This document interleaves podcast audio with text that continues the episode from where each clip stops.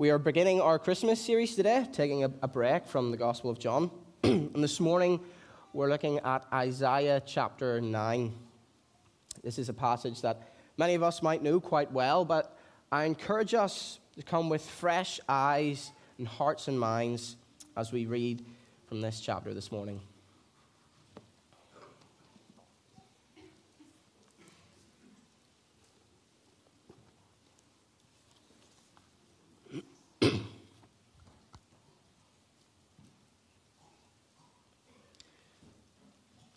Isaiah chapter 9, beginning at verse 2. The people who walked in darkness have seen a great light. Those who dwelt in a land of deep darkness, on them has light shone. You have multiplied the nation, you have increased its joy. They rejoice before you, as with joy at the harvest, as they are glad when they divide the spoil. For the yoke of his burden and the staff for his shoulder, the rod of his oppressor, you have broken as on the day of Midian. For every boot of the tramping warrior in battle tumult, and every garment rolled in blood will be burned as fuel for the fire.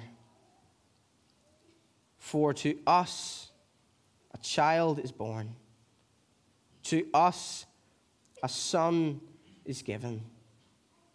And the government shall be upon his shoulder, and his name shall be called Wonderful Counselor, Mighty God, Everlasting Father, Prince of Peace.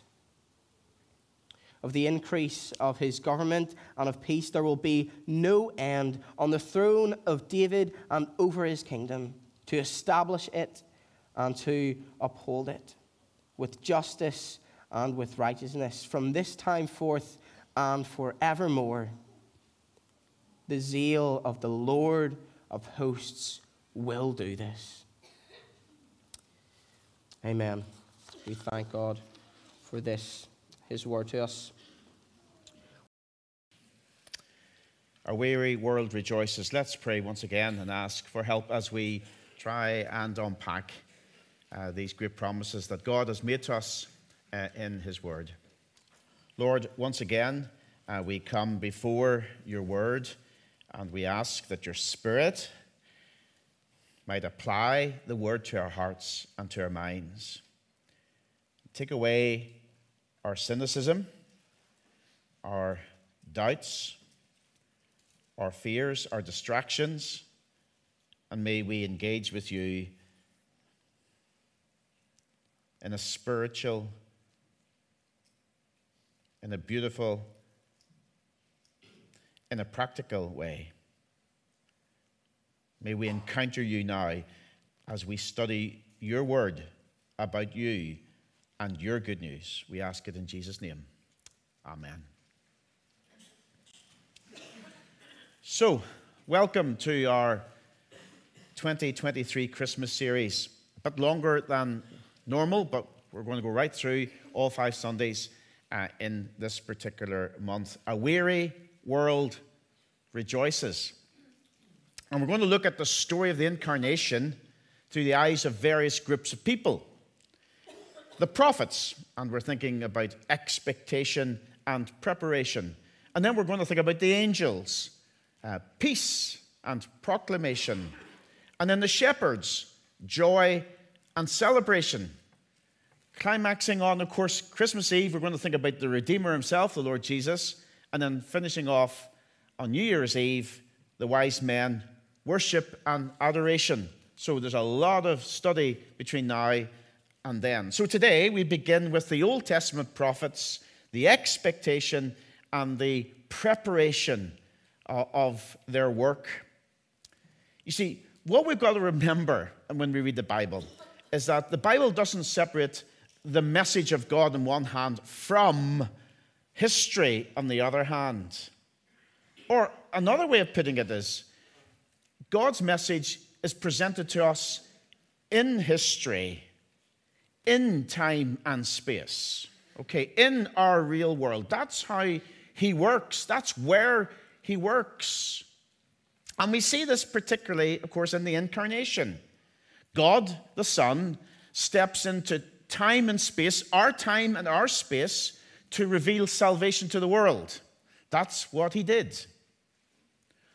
But before this, before he came, the Old Testament is filled with prophecies and promises about Jesus Christ. God's prophets pointed towards him again and again and again and again, so that when he came, there should, there should not have been a surprise.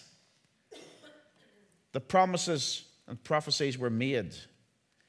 And these prophecies, of course, meant something back then in that historical context.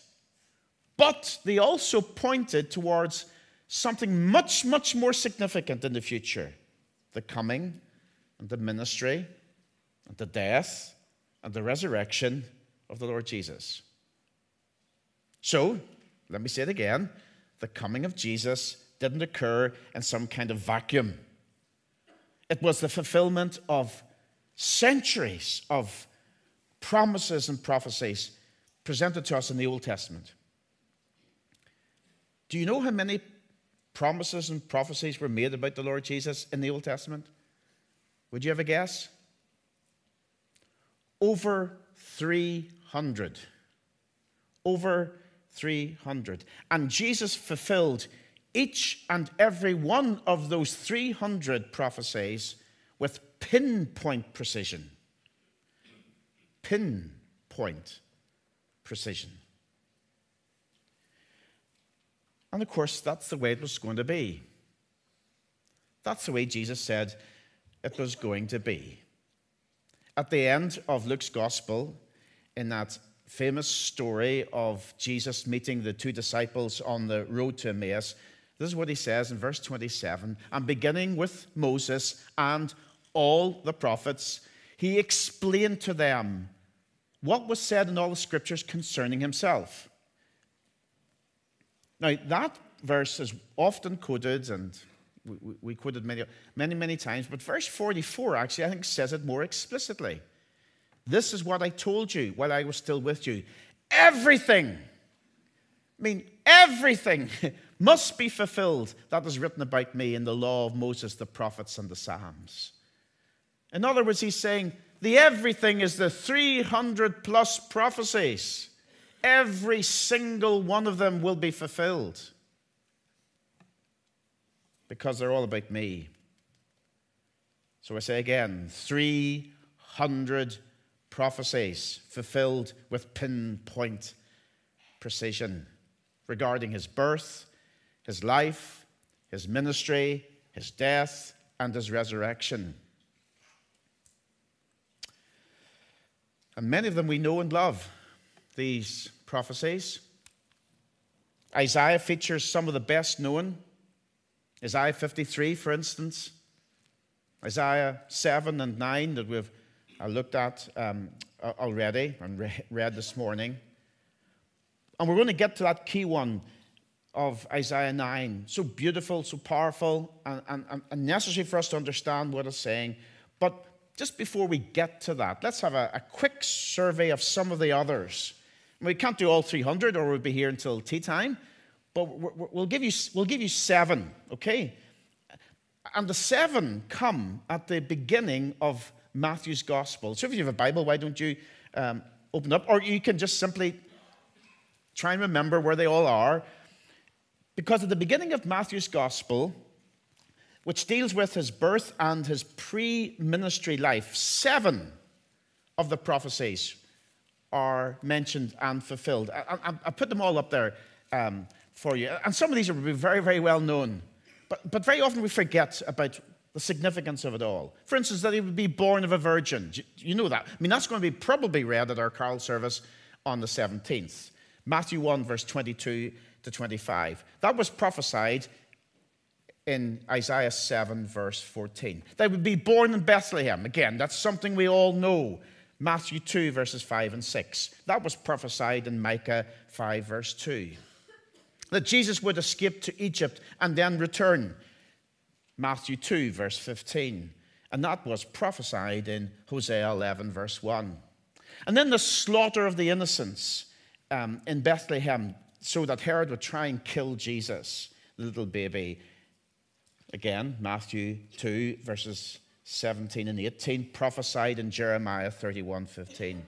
That he would live in Nazareth, chapter 2, 23 of Matthew's Gospel, prophesied in Isaiah 11, verse 1. The ministry of John the Baptist as the forerunner of Jesus, going in now to chapter 3 of Matthew's Gospel, 1 to 3, prophesied in Isaiah 40, verse 3.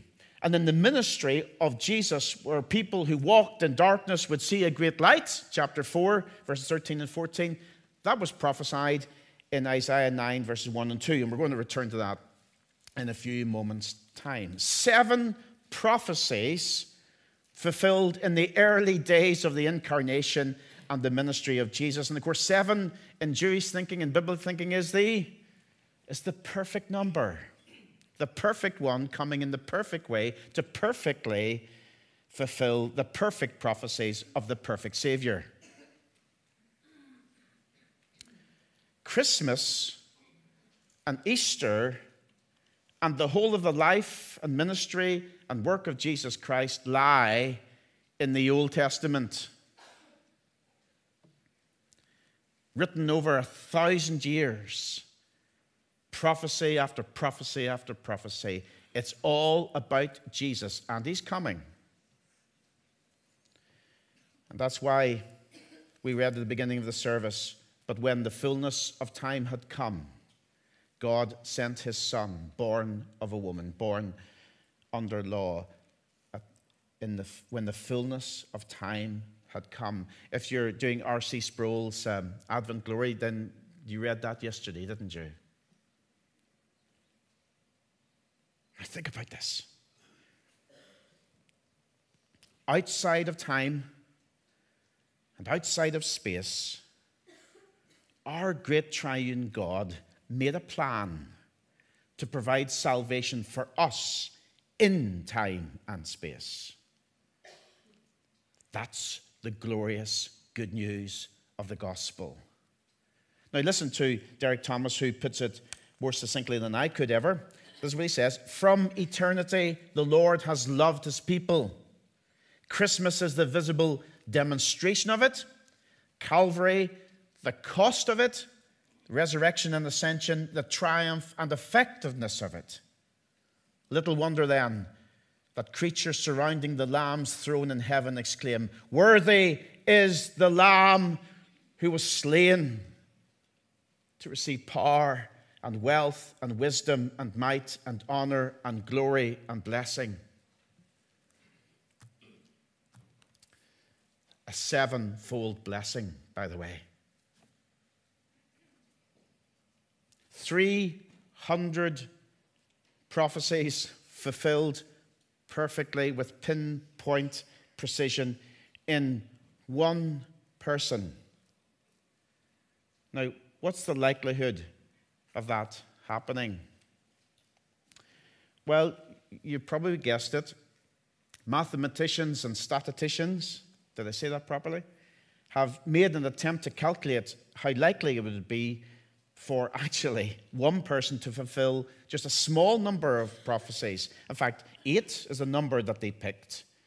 How would one person actually fulfill all eight and one of the guys, and I listen, I'm not a mathematician or a statistician, but one guy came up with a figure 1 in 10 to the power of 17.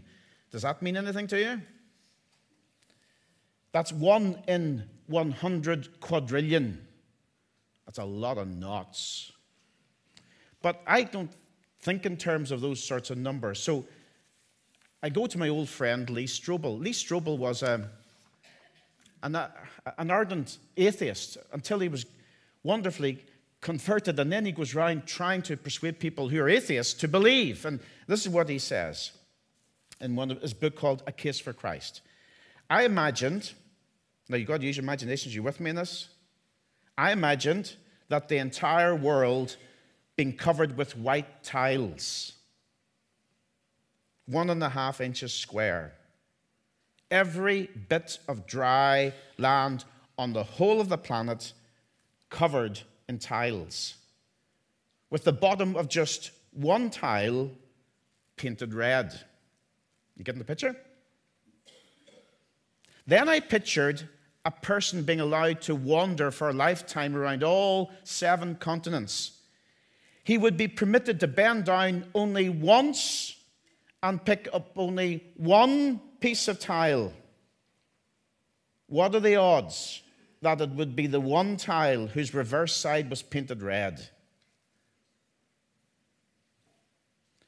Probably in and around 1 in 100 quadrillion. The odds would be the he didn't say that by the way, I just added that in. The odds would be the same as just 8 of the Old Testament prophecies coming true in any one person throughout history. So either you say it's all a big con trick that religion has created,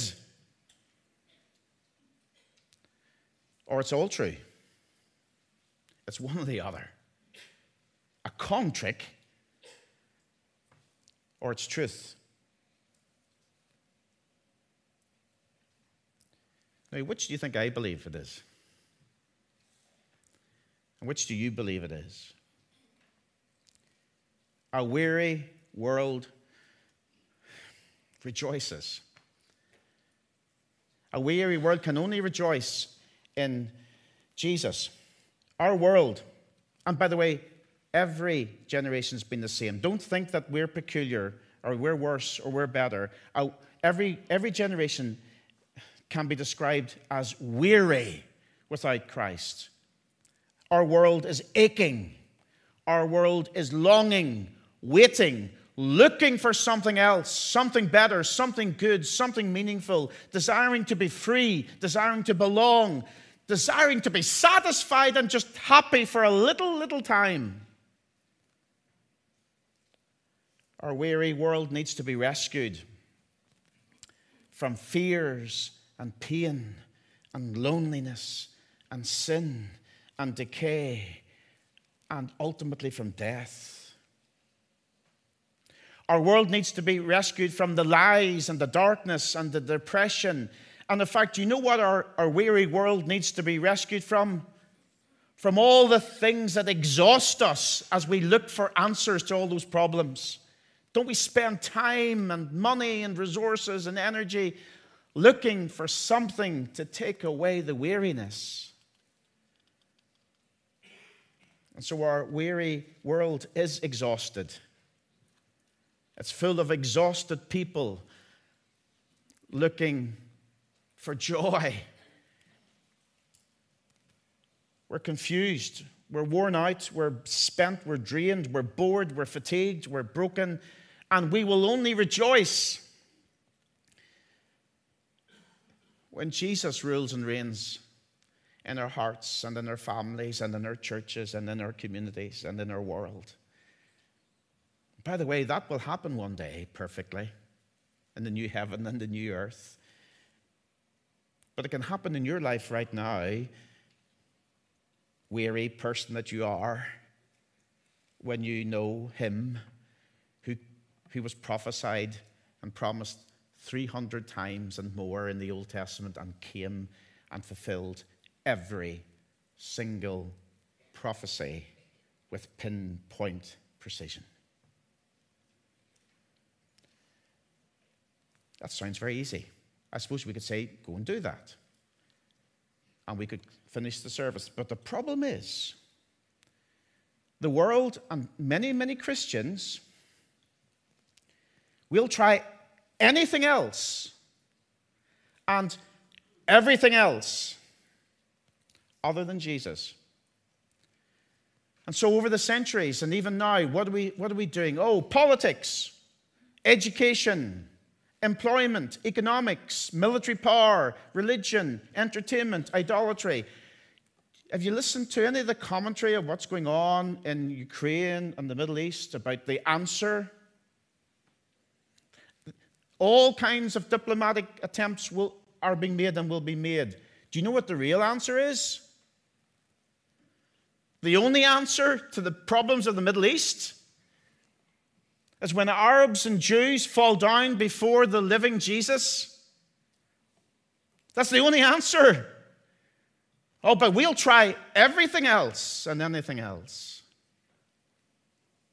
A weary world rejoices in Jesus alone. A weary world rejoices in Christ alone. And so I put it to you. I put it to you so that you might put it to those that you know and love who are not in Christ. Could it be that the old, old story is in fact true? It is.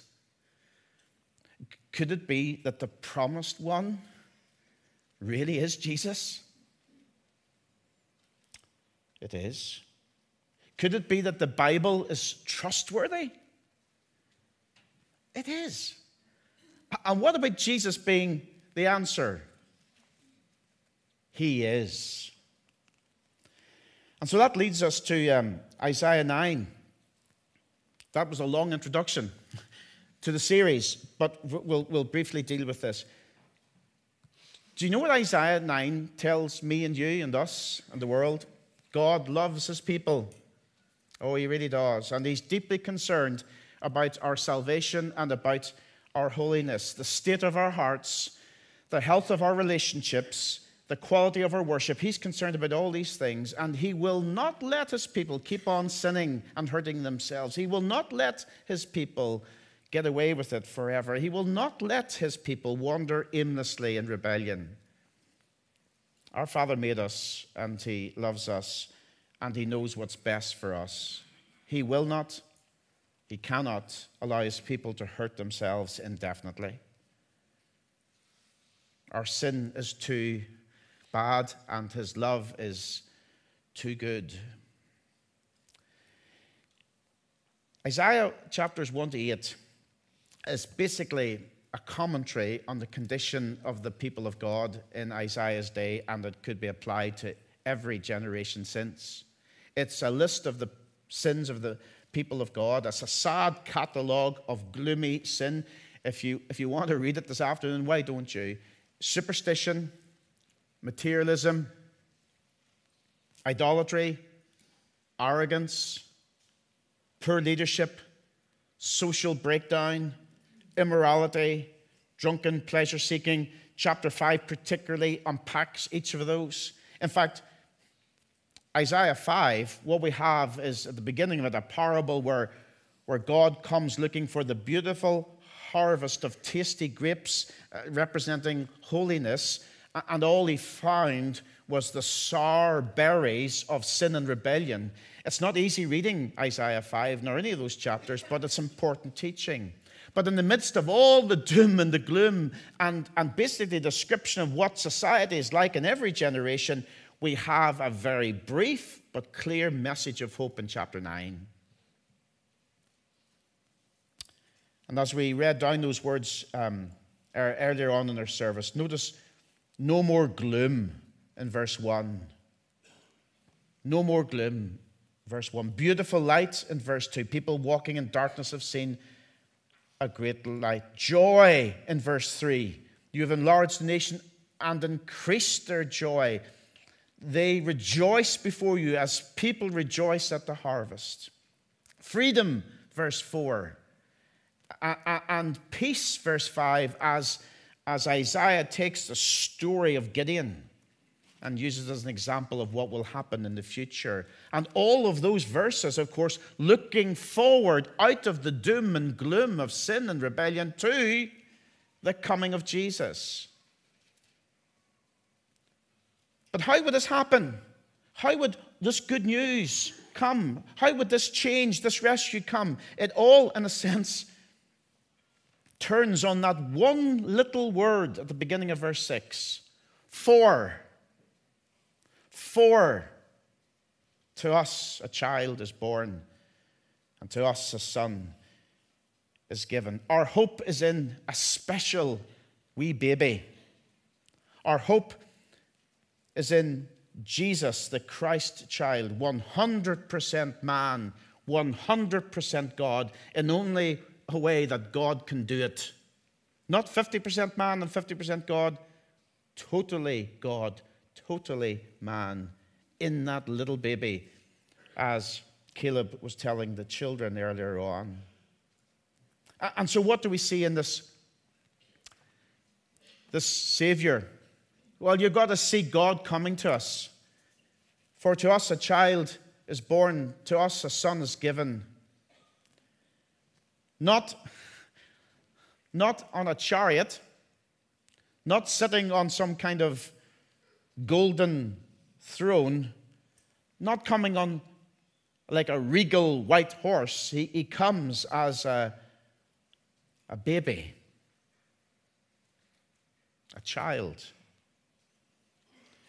Isaiah 7, verse 14, tells us, of course, that the, uh, the virgin's child will be called Emmanuel. And here he is again presented to us in chapter 9 God in flesh. For to us a child is born, to us a son is given. Now, this isn't imagined, this isn't acted out, this is not even a parable. This is love personified. God coming to us in the incarnation. So, folks, let's take time and consider who suffered on the cross, why he suffered on the cross. Who was he? God. Why did he suffer? Because we needed rescued. Because we live in a weary world. And without him, we have no hope.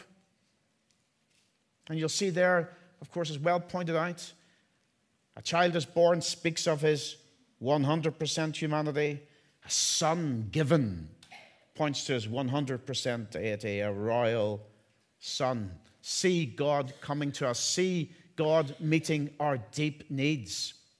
At the end of verse 6, why so many names? Look at the names he's given. He will be called.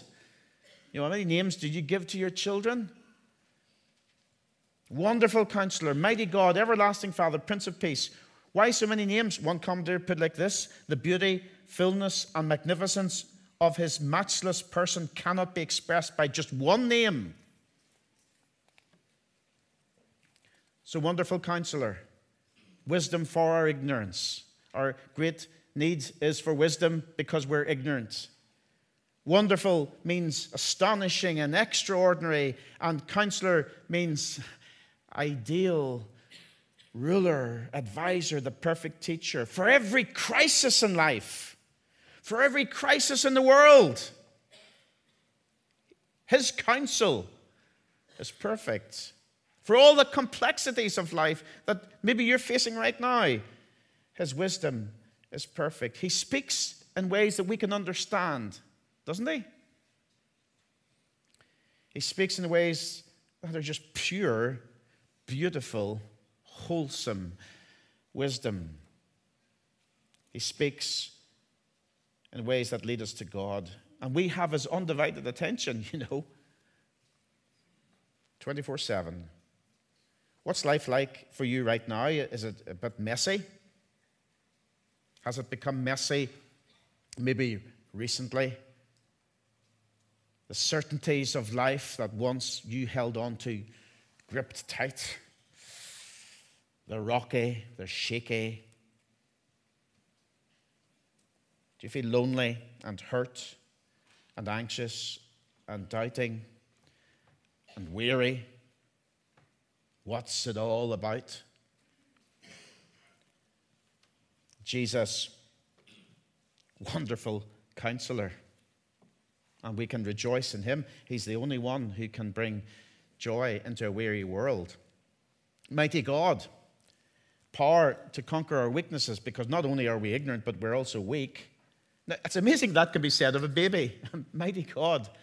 Mighty. I mean, baby? Baby equals weakness. Not this baby.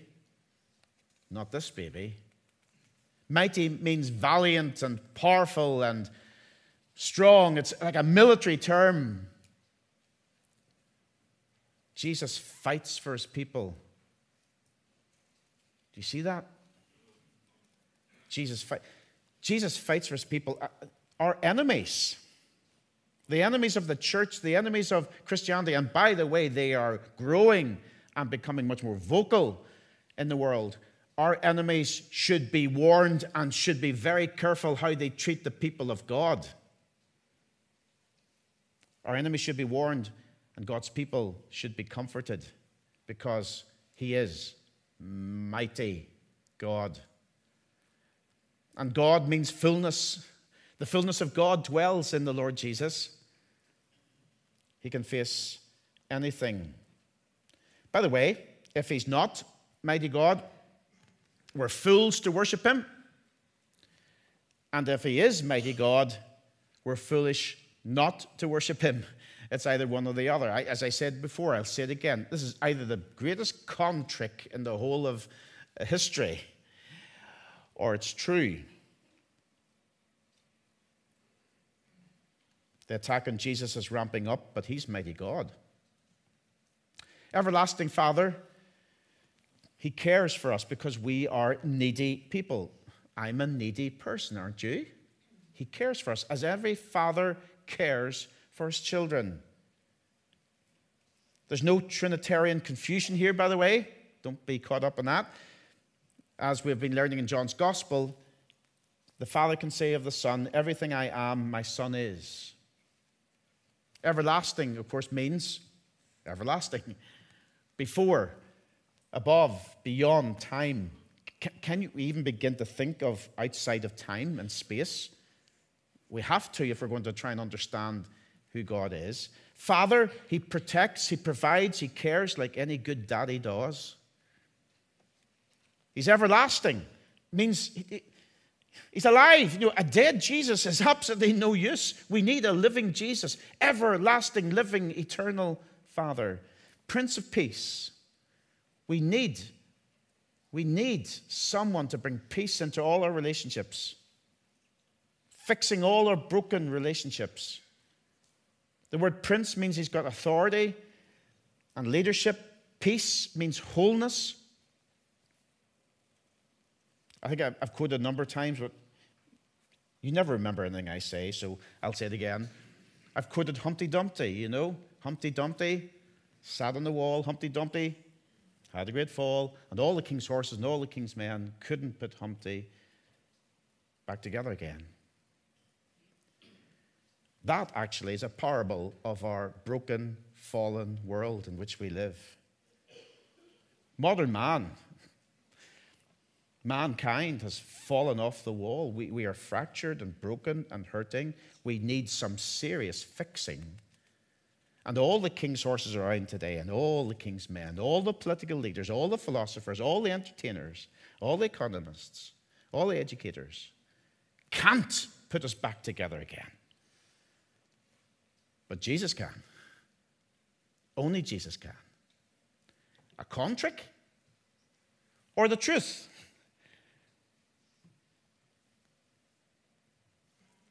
Are you out of sorts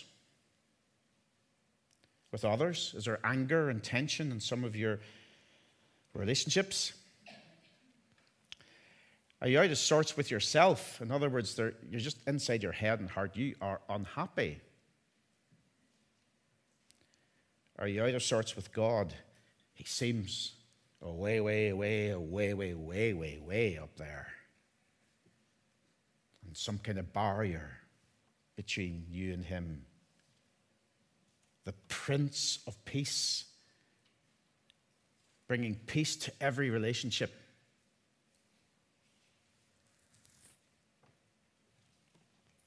Lastly, and just for a, moment or two, see God ruling his kingdom. Of the increase of his government and peace there will be no end. He will reign on David's throne and over his kingdom, establishing and upholding it with justice and righteousness from that time on and forever. The zeal of the Lord Almighty will accomplish this. Back to verse 6, because we don't want to miss out that little phrase the government will be on his shoulders. In other words, all the, the needs and expectations of God's people, of all mankind, by the way, are met in Christ